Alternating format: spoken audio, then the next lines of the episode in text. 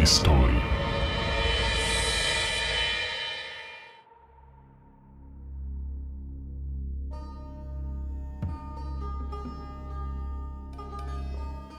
Pogranicze nepalsko-indyjskie od dawna uchodziło za bardzo spokojny region. Wszystko zmieniło się pod koniec XIX wieku, gdy wśród miejscowej ludności zapanował strach. Swoje łowy rozpoczęła wtedy groźna bestia. W ciągu kilku lat tygrysica z Champawat zaatakowała i zabiła co najmniej 436 osób. Ginęli wszyscy bez wyjątku, bezbronne dzieci i kobiety oraz uzbrojeni mężczyźni. Śmierć zawsze przychodziła niespodziewanie, zostawiając po sobie krwawe ślady oraz porozrzucane dookoła ludzkie szczątki. Grasująca u stóp Himalajów bestia skutecznie unikała kul myśliwych. Sprytnie omijała także zastawione na nią pułapki. Z każdym następnym atakiem stawała się coraz bardziej zuchwała. Ludzie ze strachu barykadowali się we własnych chatach, ale nawet to nie powstrzymywało tygrysicy przed skutecznymi polowaniami. Niektóre ofiary były wyciągane przez zwierzę prosto ze swoich łóżek. Nepalskie wojsko próbowało dopaść drapieżnika, jednak nawet uzbrojeni po zęby żołnierze nie potrafili zatrzymać tych krwiożerczych łowów. Ludzie byli zmęczeni, przerażeni i bezradni. Nikt nie mógł się czuć bezpieczny. Dziką wściekłość bestii oraz jej niespotykaną wcześniej agresję miejscowi chłopi zaczęli przypisywać złym mocom i demonom. Kres tej tragedii położył dopiero słynny brytyjski łowca ludojadów, Jim Corbett. Po wielu trudach nie tylko zabił on bestię, ale także odkrył prawdziwy powód ataków tygrysicy na bezbronnych ludzi. Tygrysica z Champawat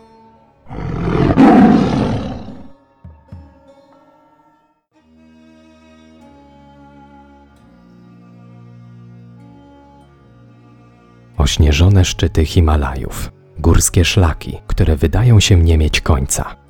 Taki widok oferuje swoim gościom malowniczy Nepal, niewielki kraj u podnóża najwyższych gór świata, ze stolicą w Katmandu. Wzdłuż jego granic rozciągają się trudne do zdobycia pasma górskie, które od zawsze skutecznie izolowały miejscową ludność od zewnętrznych wpływów i wrogich obcych najazdów. Jednak nawet one nie powstrzymały brytyjskiej kompanii wschodnioindyjskiej, której wpływy kolonialne wdarły się tam na początku XIX wieku. Dwuletnia wojna nepalsko-brytyjska, zakończona w roku 1816, doprowadziła do utraty przez Nepal jednej trzeciej powierzchni kraju. I choć Brytyjczycy łaskawie uznali w końcu suwerenność tego państwa, ich wpływy w tym kraju pozostały. Ale zwykłych Nepalczyków polityka w ogóle nie interesowała. Trzymali się z daleka od wszelkich wojen i konfliktów. Żyli swoim własnym życiem, mieli swoje własne problemy. Zwłaszcza mieszkańcy dystryktu Kanchanpur, położonego w zachodniej części kraju, tuż przy granicy z Indiami brytyjskimi. Oprócz trudów codziennego życia na tych nieprzyjaznych terenach, pod koniec lat 90. XIX wieku Nepalczycy stanęli twarzą w twarz z zupełnie nowym zagrożeniem. Z dnia na dzień, zupełnie nagle, ludzie zaczęli znikać w tajemniczych okolicznościach. Mężczyźni, kobiety, dzieci po prostu wychodzili ze swoich chałup i już nie wracali. Początkowo o te zaginięcia posądzano Brytyjczyków.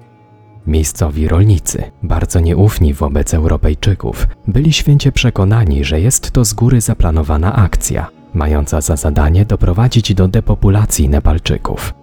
Na nic zdały się tłumaczenia Brytyjczyków, że nie mają oni z tymi porwaniami nic wspólnego. Ludzie i tak wiedzieli swoje. Jednak prawda szybko wyszła na jaw i okazała się bardziej przerażająca niż ktokolwiek mógł przypuszczać. Niedługo po pierwszych zaginięciach ludzie pracujący w lesie zaczęli natykać się na szczątki swoich sąsiadów. Częściowo zjedzone kawałki kończyn, korpusy i głowy były porozrzucane w promieniu kilku kilometrów, zazwyczaj ukryte pod warstwami liści i gałęzi. Po dokonaniu tak makabrycznych odkryć, dla wszystkich stało się jasne, że takiego aktu barbarzyństwa nie mógł dokonać żaden człowiek. To musiała być grasująca w okolicy bestia. Złowrogie i dzikie stworzenie, czające się gdzieś w gęstwinach. czyhające w ukryciu na swoje ofiary. Na podstawie śladów pozostawionych na miejscu odnalezienia kawałków ciał, lokalni myśliwi rozpoznali budzącą przerażenie bestię. Według nich, za wszystkimi zaginięciami i późniejszymi śmierciami okolicznych mieszkańców stało jedno zwierzę tygrys bengalski, należący do najliczniejszego podgatunku tygrysa azjatyckiego, największego ze wszystkich żyjących dzikich kotów. Rozpoznanie dokonane przez myśliwych nie uspokoiło przerażonych ludzi. Choć w tym regionie ataki tygrysów zdarzały się już wcześniej, to nigdy na tak wielką skalę. Nie było tygodnia, w którym nie odnotowano co najmniej kilku takich przypadków. Wielki dziki kot zazwyczaj atakował ludzi krótko po zapadnięciu zmroku. Każdy, kto tylko odważył się wówczas oddalić od własnej chaty, szybko stawał oko w oko z żądnym krwi drapieżnikiem. Postanowiono przeczekać ten zły czas, który Nepalczycy z Kanchanpur nazwali czasem gniewu bestii. Ludzie przestali wychodzić z domów po zmroku. Zabroniono kobietom i dzieciom przebywać samotnie w odległości większej niż 100 kroków od chałup, a każdy mężczyzna nosił przy sobie naładowaną strzelbę. Wezwano także kilku doświadczonych myśliwych, którzy od razu zabrali się do pracy. Obiecali wytropić i zabić tygrysa ludojada w ciągu kilku dni. Pierwsza okazja nadarzyła się już wkrótce. Tuż po zapadnięciu zmroku łowcy ulokowali się na swoich pozycjach. W kilku miejscach rozpalili pochodnie, które delikatnie rozświetliły mrok nocy. Z oddali dochodziły do ich uszu wyraźne odgłosy zbliżającego się dzikiego kota. Jego pomruki stawały się coraz głośniejsze.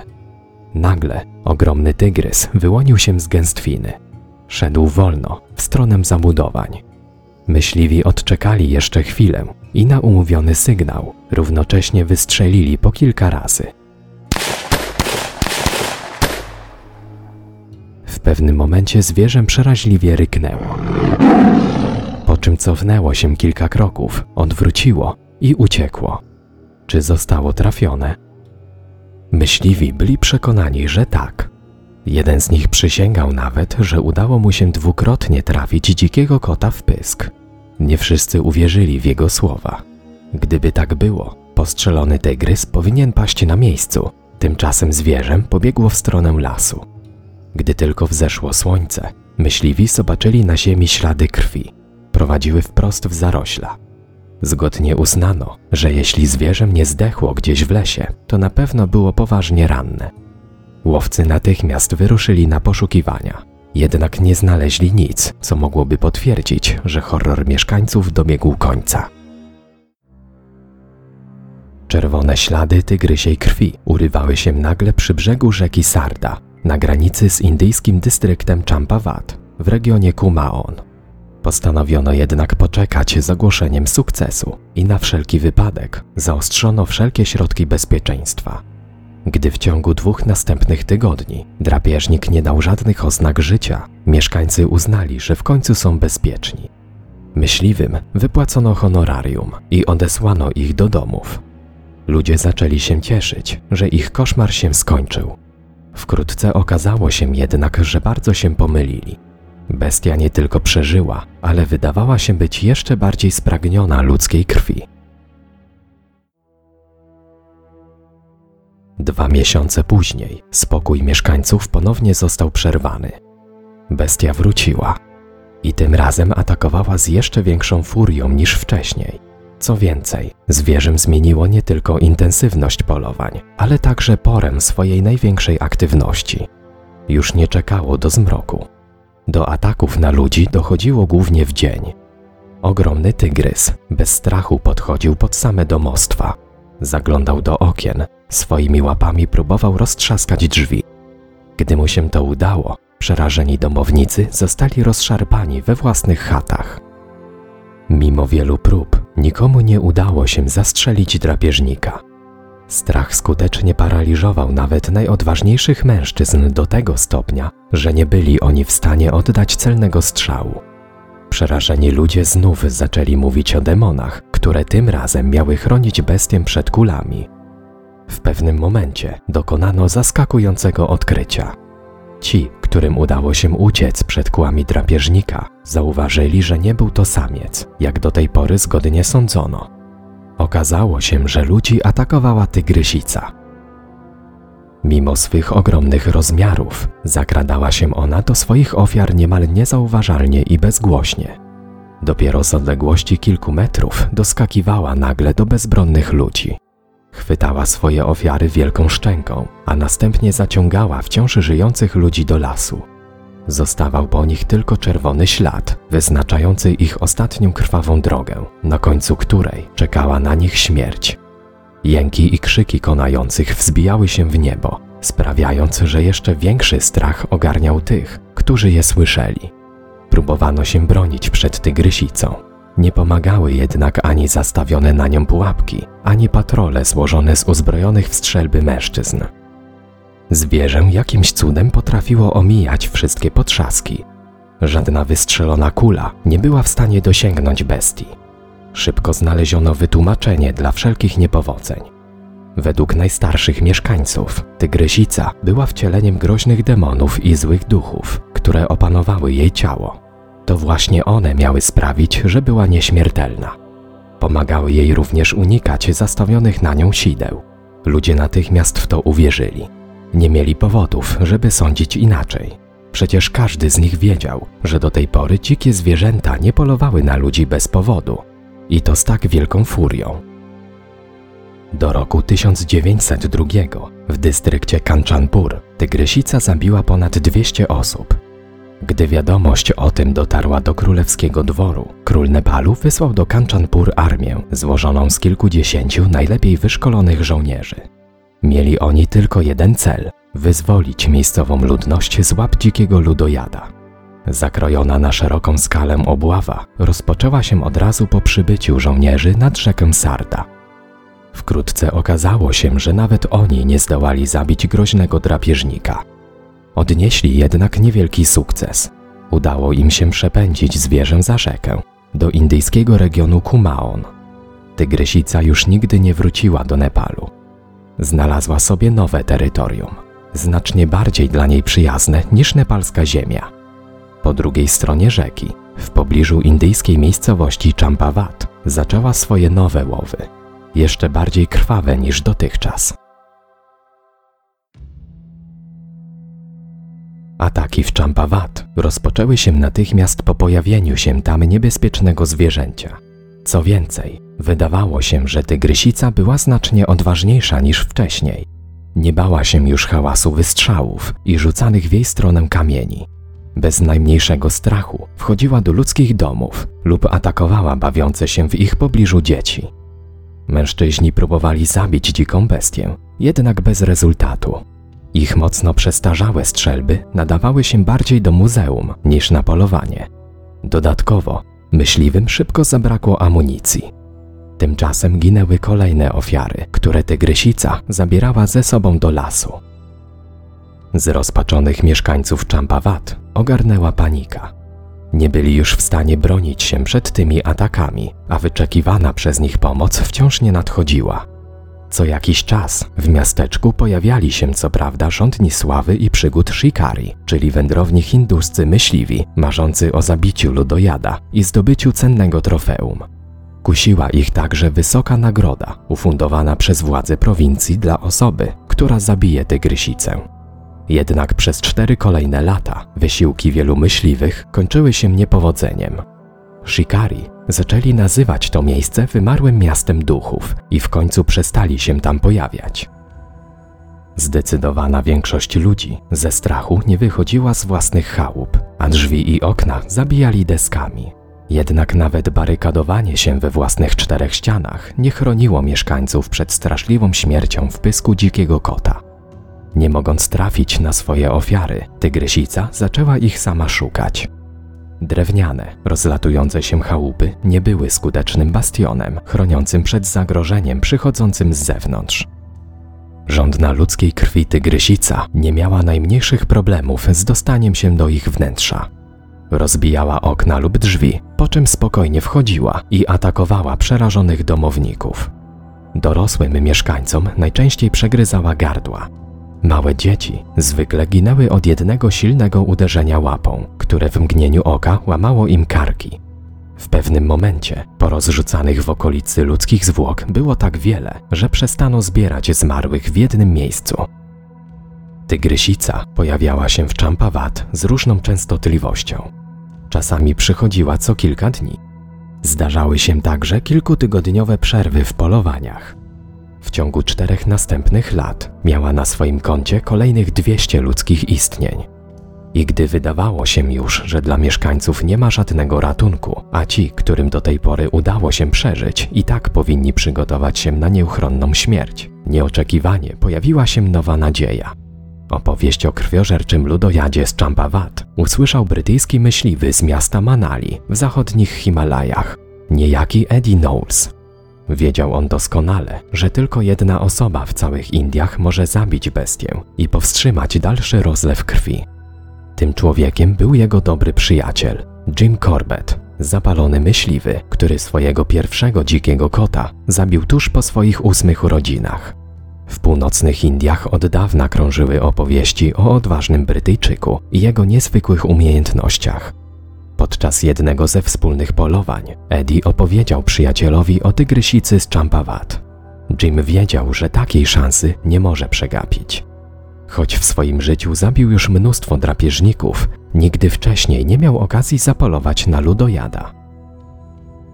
Edward James Corbett, zwany przez przyjaciół Jim, urodził się 25 lutego 1875 roku w indyjskim mieście Nainital, oddalonym zaledwie 60 km na zachód od Champawat. Był ósmym z 16 dzieci Brytyjczyków Williama i Mary Corbett. Chłopiec od najmłodszych lat zafascynowany był dzikimi zwierzętami.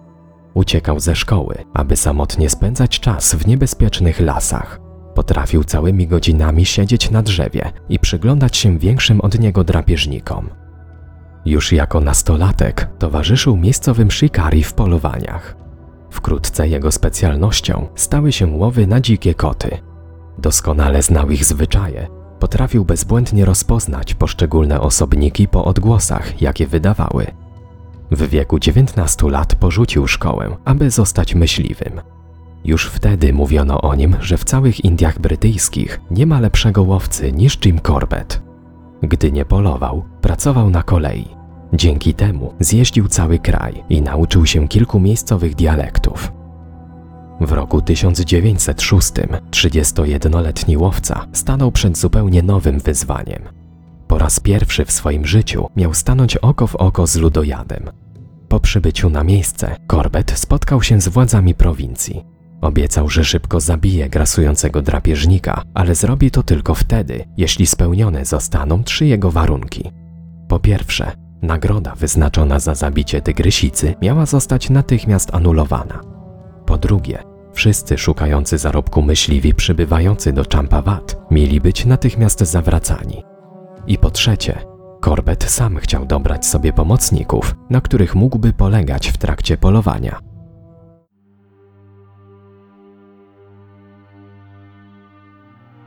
Zdesperowani przedstawiciele władz nie protestowali. Natychmiast zgodzili się spełnić wszystkie warunki sławnego Brytyjczyka, który od razu przystąpił do swojego zadania. Kiedy zjawił się on w Champawat, towarzyszyło mu sześciu zaufanych myśliwych. Przechodząc przez miasteczko, nie spotkali na swojej drodze żadnego mieszkańca. Ludzie wciąż przebywali we własnych zabarykadowanych chatach. Absolutnie nikt nie odważył się wyjść na zewnątrz, aby przywitać przybyłych gości.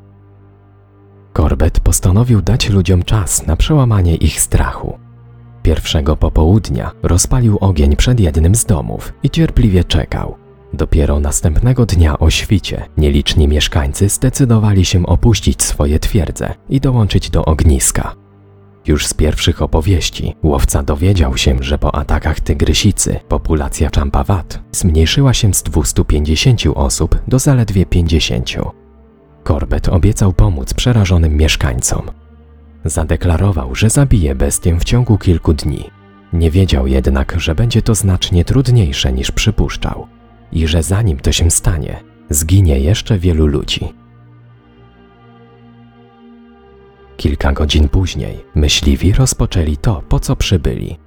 Czterech z nich pozostało w Champawat na wypadek, gdyby bestia wróciła, aby zapolować. Corbett z dwójką towarzyszy udał się do lasu. Po rozdzieleniu się łowcy rozpoczęli przeczesywanie różnych jego obszarów. Niemal od samego początku Corbett słyszał duży za sobą porykiwania tygrysicy, której szukał. Zdawała się ona nieustannie krążyć wokół niego. Wiedział, że tygrysy prawie zawsze atakują swoje ofiary od tyłu. Dlatego na tylnej części głowy nosił maskę, przypominającą ludzką twarz. Jak sam twierdził, był to wyjątkowo skuteczny sposób na uniknięcie potencjalnego ataku. Podobnie czynili jego pomocnicy. Cztery dni później zobaczył ją po raz pierwszy. Była znacznie większa niż przypuszczał. Jak sam przyznał, nigdy wcześniej i nigdy później nie widział tak dużej samicy tygrysa bengalskiego. Była jednak zbyt daleko, aby mógł oddać celny strzał. W ciągu następnego tygodnia podobna sytuacja powtórzyła się parokrotnie. Nie pomagały również zastawione sidła i pułapki.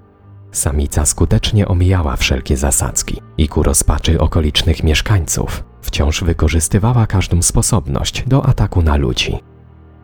Odkąd w miasteczku stale przybywali uzbrojeni myśliwi, tygrysica całkowicie zmieniła zwyczaje oraz strategię swoich ataków.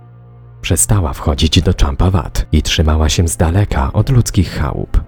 Zaczęła zachowywać się tak, jakby rozumiała, że w starciu z kilkoma doświadczonymi łowcami nie ma absolutnie żadnych szans. Że znalazła wreszcie godnego siebie przeciwnika, który bez wahania wykorzysta każdy jej błąd. Jednocześnie znacznie rozszerzyła terytorium, na którym polowała. Wkrótce obejmowało ono kilkanaście sąsiednich wiosek, ale Champawat nadal pozostawało w jego centrum. Szukając nowych ofiar, odwiedzała kolejne wioski i małe miasteczka. W ciągu jednego dnia potrafiła pokonać dystans ponad 30 kilometrów. Całkowicie przestała atakować dorosłych mężczyzn. Jej ofiarami były wyłącznie dzieci i kobiety. Pojawienie się Korbeta i jego grupy sprawiło, że niektórzy mieszkańcy regionu poczuli się trochę bezpieczniej. Znów zaczęli wychodzić do lasu po drewno na opał. Karmili zwierzęta gospodarskie. Dzieci coraz częściej oddalały się od swoich domostw. Ludzie stali się odważniejsi, a przy tym mniej ostrożni. Korbet ostrzegał ich, że postępują niewłaściwie. Było jeszcze za wcześnie na powrót do tej codziennej rutyny. Nie pomylił się. W następnych tygodniach tygrysica zabiła kolejnych kilkanaście osób. Rozczarowany swoim niepowodzeniem Brytyjczyk był wściekły. Jeszcze nigdy nie zdarzyło mu się tak długo polować na jednego osobnika. Wiedział, że jeśli szybko nie zabije ludojada, straci swoją reputację najlepszego myśliwego w północnych Indiach, a na to nie mógł sobie pozwolić. Zdesperowany Jim Corbett postanowił zmienić swoje dotychczasowe zwyczaje. Do tej pory kategorycznie unikał współpracy z miejscowymi. Tym razem zgodził się na pomoc lokalnych chłopów. Zakazał im jednak strzelania do tygrysicy. Mieli oni wyłącznie rozkładać przynętę, zakładać sidła, nosić za nim zapasową broń i amunicję oraz wykonywać jego polecenia. Oddawania strzałów do drapieżnika zabronił również łowcom, z którymi przybył do Champawat. Sprytna i nieuchwytna samica mocno podrażniła jego wielkie ambicje. Od tego momentu polowanie stało się dla Korbeta sprawą osobistą. Postrzegał to jako najtrudniejsze wyzwanie w jego dotychczasowym życiu. Pojedynek, w którym wygrać może tylko jedna ze stron. On albo tygrysica z Champawat. Sukces albo hańba. Zwycięstwo albo śmierć. Następna okazja do decydującego starcia pojawiła się wiosną 1907 roku. O świcie, kilka kilometrów na północ od Champawat, przeczesując las wraz z dwoma miejscowymi Hindusami, Corbett natknął się na tygrysicę. Wylegiwała się na niewielkiej skale. Brytyjczyk w kompletnej ciszy podszedł do niej od tyłu, na odległość około 20 metrów. W ogromnym skupieniu uniósł swoją strzelbę. Wycelował, wstrzymał oddech i pociągnął za spust. Ułamek sekundy wcześniej, przelatujące nad nim stado olśniaków himalajskich wydało z siebie głośne gwizdy. Tygrysica drgnęła, a wystrzelona kula przeszła tuż obok jej łba. Huk wystrzału wystraszył samicę. Zerwała się z miejsca i zeskoczyła ze skały, prosto na ścieżkę, na której stał korbet. Zwierzę spojrzało na myśliwego, a następnie zaczęło wolno iść w jego stronę. W tym momencie Brytyjczyk wycelował ponownie. Zamiast odgłosu wystrzału usłyszał jedynie głuchy trzask. Strzelba nie wypaliła. Natychmiast dał swoim pomocnikom sygnał, że potrzebuje innej. Szybko ją otrzymał, po czym wycelował kolejny raz w zbliżające się do niego zwierzę. Nagle zauważył, że lufa tej strzelby była wykrzywiona. Nie miał już jednak czasu na jej wymianę. Dystans pomiędzy nim a groźną bestią wciąż się zmniejszał. 15 metrów, 12, 10. Wycelował prosto w jej pysk i wystrzelił. Defekt broni spowodował, że kula trafiła tygrysicę w tylną łapę. Zraniony drapieżnik głośno zaryczał, a następnie podbiegł do korbeta na odległość pięciu metrów. Myśliwy kolejny raz pociągnął za spust. Trafił w zad. Zanim tygrysica uciekła w gęste krzaki i zniknęła z pola widzenia łowcy, wyszczerzyła w jego stronę swoje kły. Wystarczyła tylko chwila, aby korbet zauważył, że coś było nie tak z jej pyskiem. Prawy górny kieł samicy był złamany w połowie, natomiast dolny, po tej samej stronie, był ułamany przy samym korzeniu. Od razu domyślił się, co doprowadziło do takich uszkodzeń. Ewidentnie były one wynikiem postrzału. Jednak kula zamiast zabić zwierzę, złamała jej oba kły. O tym, co widział, Corbett opowiedział miejscowym chłopom. Wtedy usłyszał od nich historię pewnego nieudanego polowania na ogromną samicę tygrysa bengalskiego. Znali ją z opowieści odwiedzającej niegdyś Champawat grupy wędrownych shikari, którzy osobiście brali w nim udział. Wspominali oni później o groźnej bestii, opanowanej przez demony, która kilka lat wcześniej grasowała po drugiej stronie rzeki Sarda w nepalskim dystrykcie Kanchanpur. Pewnego razu zwierzę zostało otoczone przez myśliwych. Padło wiele strzałów. Jeden z myśliwych dwukrotnie trafił bestię w pysk, a mimo to nie zdołał jej zabić. Ranna tygrysica uciekła. Zdaniem Shikari, jakaś tajemnicza, nieznana ludziom siła demonów uchroniła zwierzę przed śmiercią. Twardo stąpający po ziemi korbet podobne opowieści zawsze traktował z przymrużeniem oka. Nie wierzył w duchy i demony. Jednak wzmianka o tym postrzale w pysk sprawiła, że nagle wszystko zaczęło mu się układać w jedną całość. Jako doświadczony myśliwy wiedział, że takie obrażenia skutecznie uniemożliwiały drapieżnikowi polowania na jej naturalne zdobycze. Aby zaspokoić swój głód, tygrysica z uszkodzonymi kłami zmuszona została do wybierania najłatwiejszych celów w swoim środowisku. To dlatego zaczęła atakować najbardziej bezbronne stworzenia ludzi. Zrozumiał również, że polował na tego samego osobnika, który kilka lat wcześniej w zachodnim Nepalu zabił ponad 200 ludzi. W okolicach Champawat lista ofiar tygrysicy osiągnęła podobną liczbę. Łącznie swoje życie straciło więc ponad 400 osób. Corbett zdawał sobie sprawę, że to jeszcze nie koniec. Brytyjczyk próbował uspokoić miejscowych chłopów. Tłumaczył im, że cudowne moce i złe demony nie mają nic wspólnego z zachowaniem samicy, że nie chronią jej przed kulami myśliwych i nie sprawiły, że stała się ona nieśmiertelna. Ale chłopi i tak wiedzieli swoje. Szybko znaleźli też zupełnie inne wytłumaczenie. Według nich dzika furia, z jaką od dłuższego czasu tygrysica atakowała, świadczyć miała o jej niesłabnącym gniewie skierowanym w stronę ludzi. Skrzywdzona przez nich, szukała zemsty. Obawiali się, że nie przestanie zabijać, dopóki nie dopadnie tego, który pozbawił ją kłów. Corbett za wszelką cenę pragnął pomóc mieszkańcom i raz na zawsze przywrócić spokój w Champawat. Zadanie, którego się podjął, w jeszcze większym stopniu stało się dla niego sprawą honoru i był coraz bardziej zdeterminowany, aby dokonać tego samemu. Dlatego odesłał do domów swoich towarzyszy, z którymi przybył. Jako tragarzy wynajął dwóch miejscowych chłopów. Mieli mu towarzyszyć podczas polowań i nieść za nim dodatkowe strzelby oraz zapas amunicji. Corbett spodziewał się, że do ostatecznego starcia z tygrysicą z Champawat może dojść w każdej chwili. I taki dzień nadszedł w majowy poranek 1907 roku. Do odpoczywającego w swoim namiocie po nocnych łowach Jima Corbetta przybiegł wrzeszczący i roztrzęsiony mężczyzna. Był przerażony. Zdołał jedynie z trudem wycedzić przez zęby, że jego córka została zabita przez bestię. Brytyjczyk zerwał się na równe nogi, chwycił za strzelbę i wybiegł z namiotu. Obudził dwóch śpiących tragarzy. Kazał im natychmiast przygotować się do kolejnego polowania. Kilka minut później, razem z nimi, pobiegł w kierunku wskazanego mu miejsca ataku, w pobliżu starego mostu Chatar, na północ od Champawat. Obecne przy moście osoby zrelacjonowały mu całe tragiczne zajście.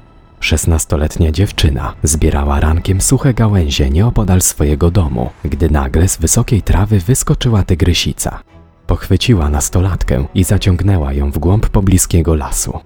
Na miejscu Corbett zauważył ślady krwi.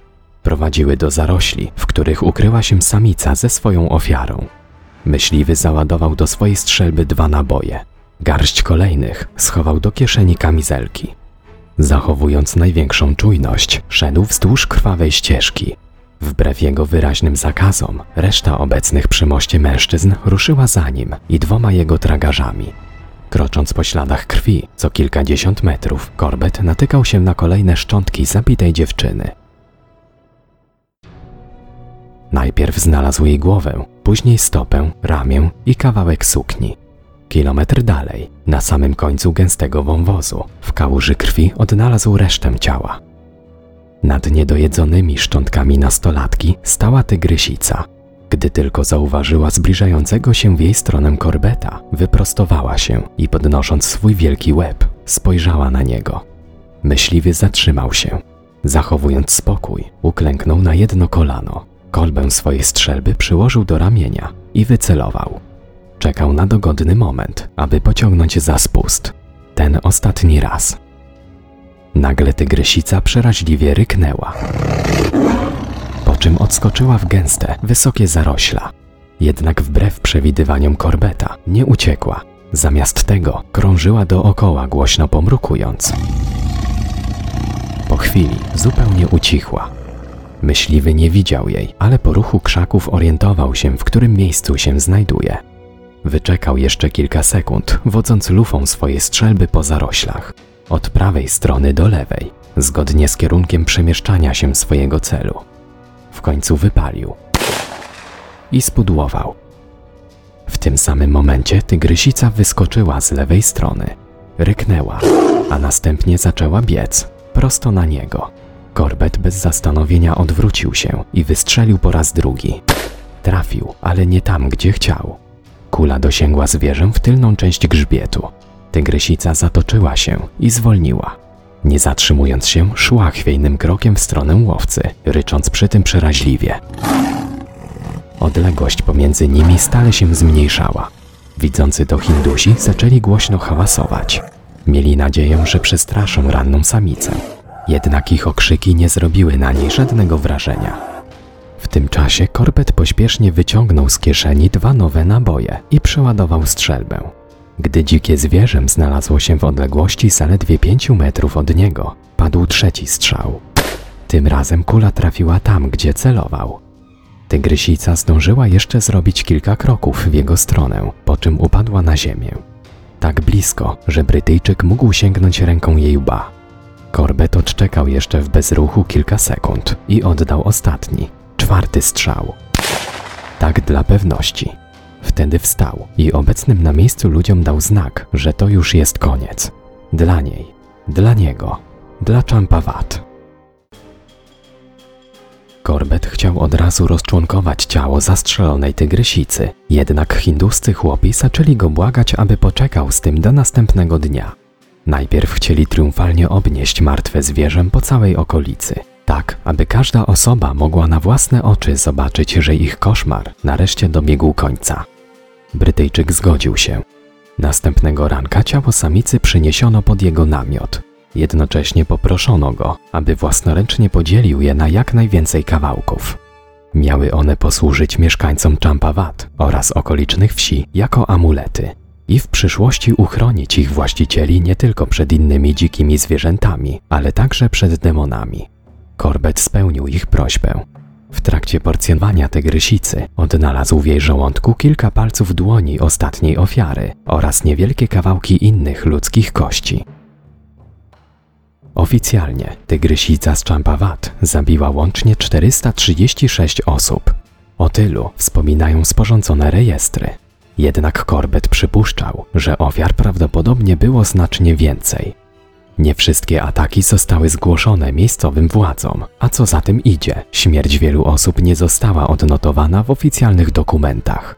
Sam Jim Corbett był przekonany o tym, że w rzeczywistości ofiar tygrysicy mogło być nawet 700.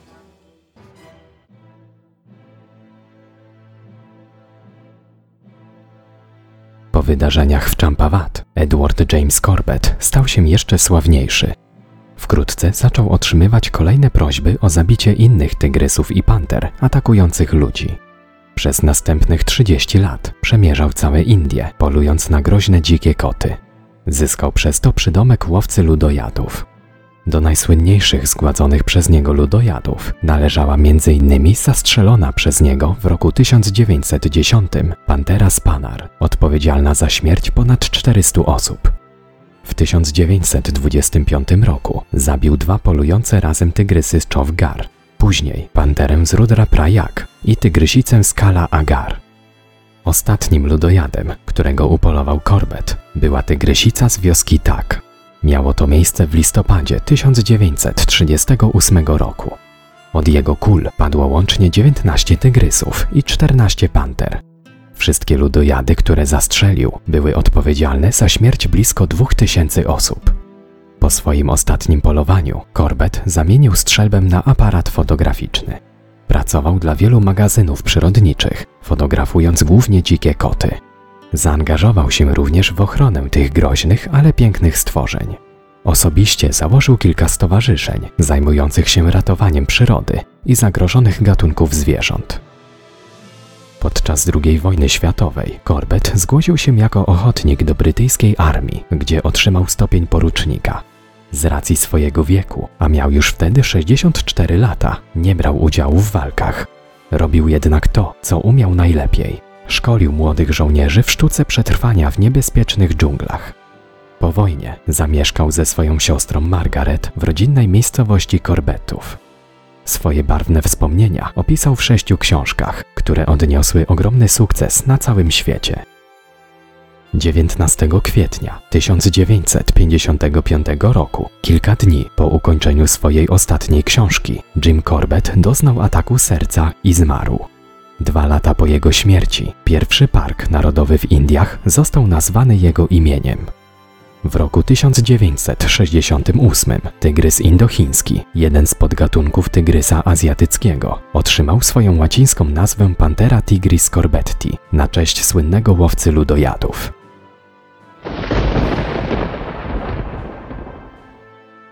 Tekst i realizacja Łukasz Włodarski. Czytał Hubert Pawlak. Podcast w mroku historii dostępny jest w serwisie YouTube oraz Spotify.